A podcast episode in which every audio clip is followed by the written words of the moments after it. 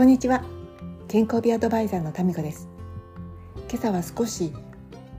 朝曇っていたけれどでもお昼近くになって日がどんどん出てきましたね。ちょっと朝パラパラっとしたから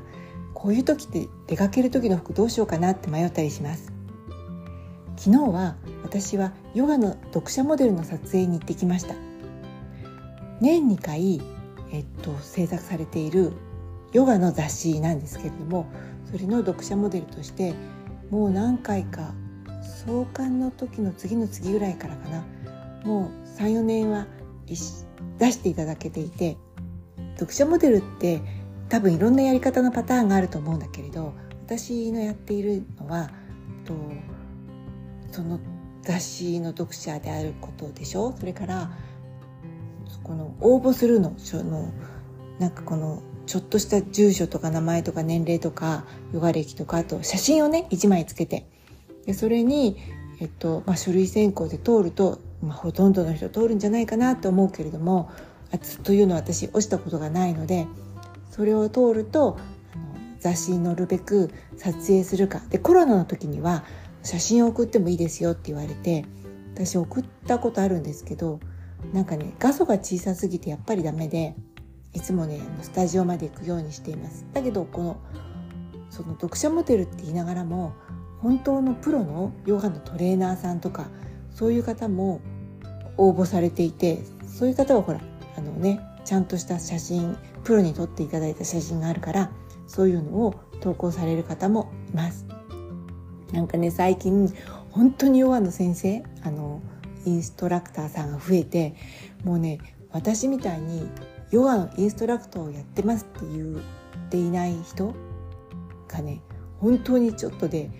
もうどんどん隅に追いやられているって感じなんだけれどまあ出してくれるっていうから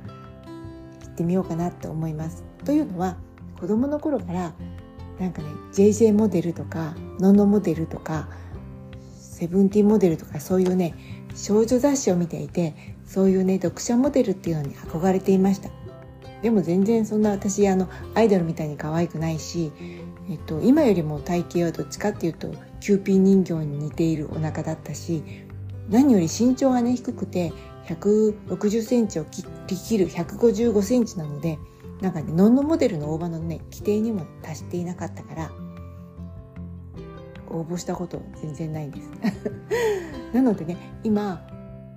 もちろんねすごく若い子も一緒のね雑誌読者モデルとして載ってもうね二十歳の二十歳20代の人なんてお肌ピチピチなんだけどそれにもめげてねめげずにか乗るのはね今ねできるじゃないですか私。たとえみんなに見てもらえなくても変だねって思われてもそれはねやっぱありがたいことだなと思って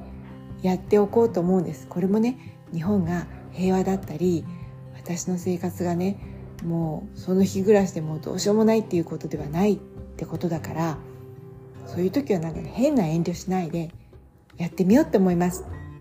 だから皆さんももしねそういうふうに思ってやりたいことをやめるのであればそれはねもうちょっと考えた方がいいかなと思います。それではまた。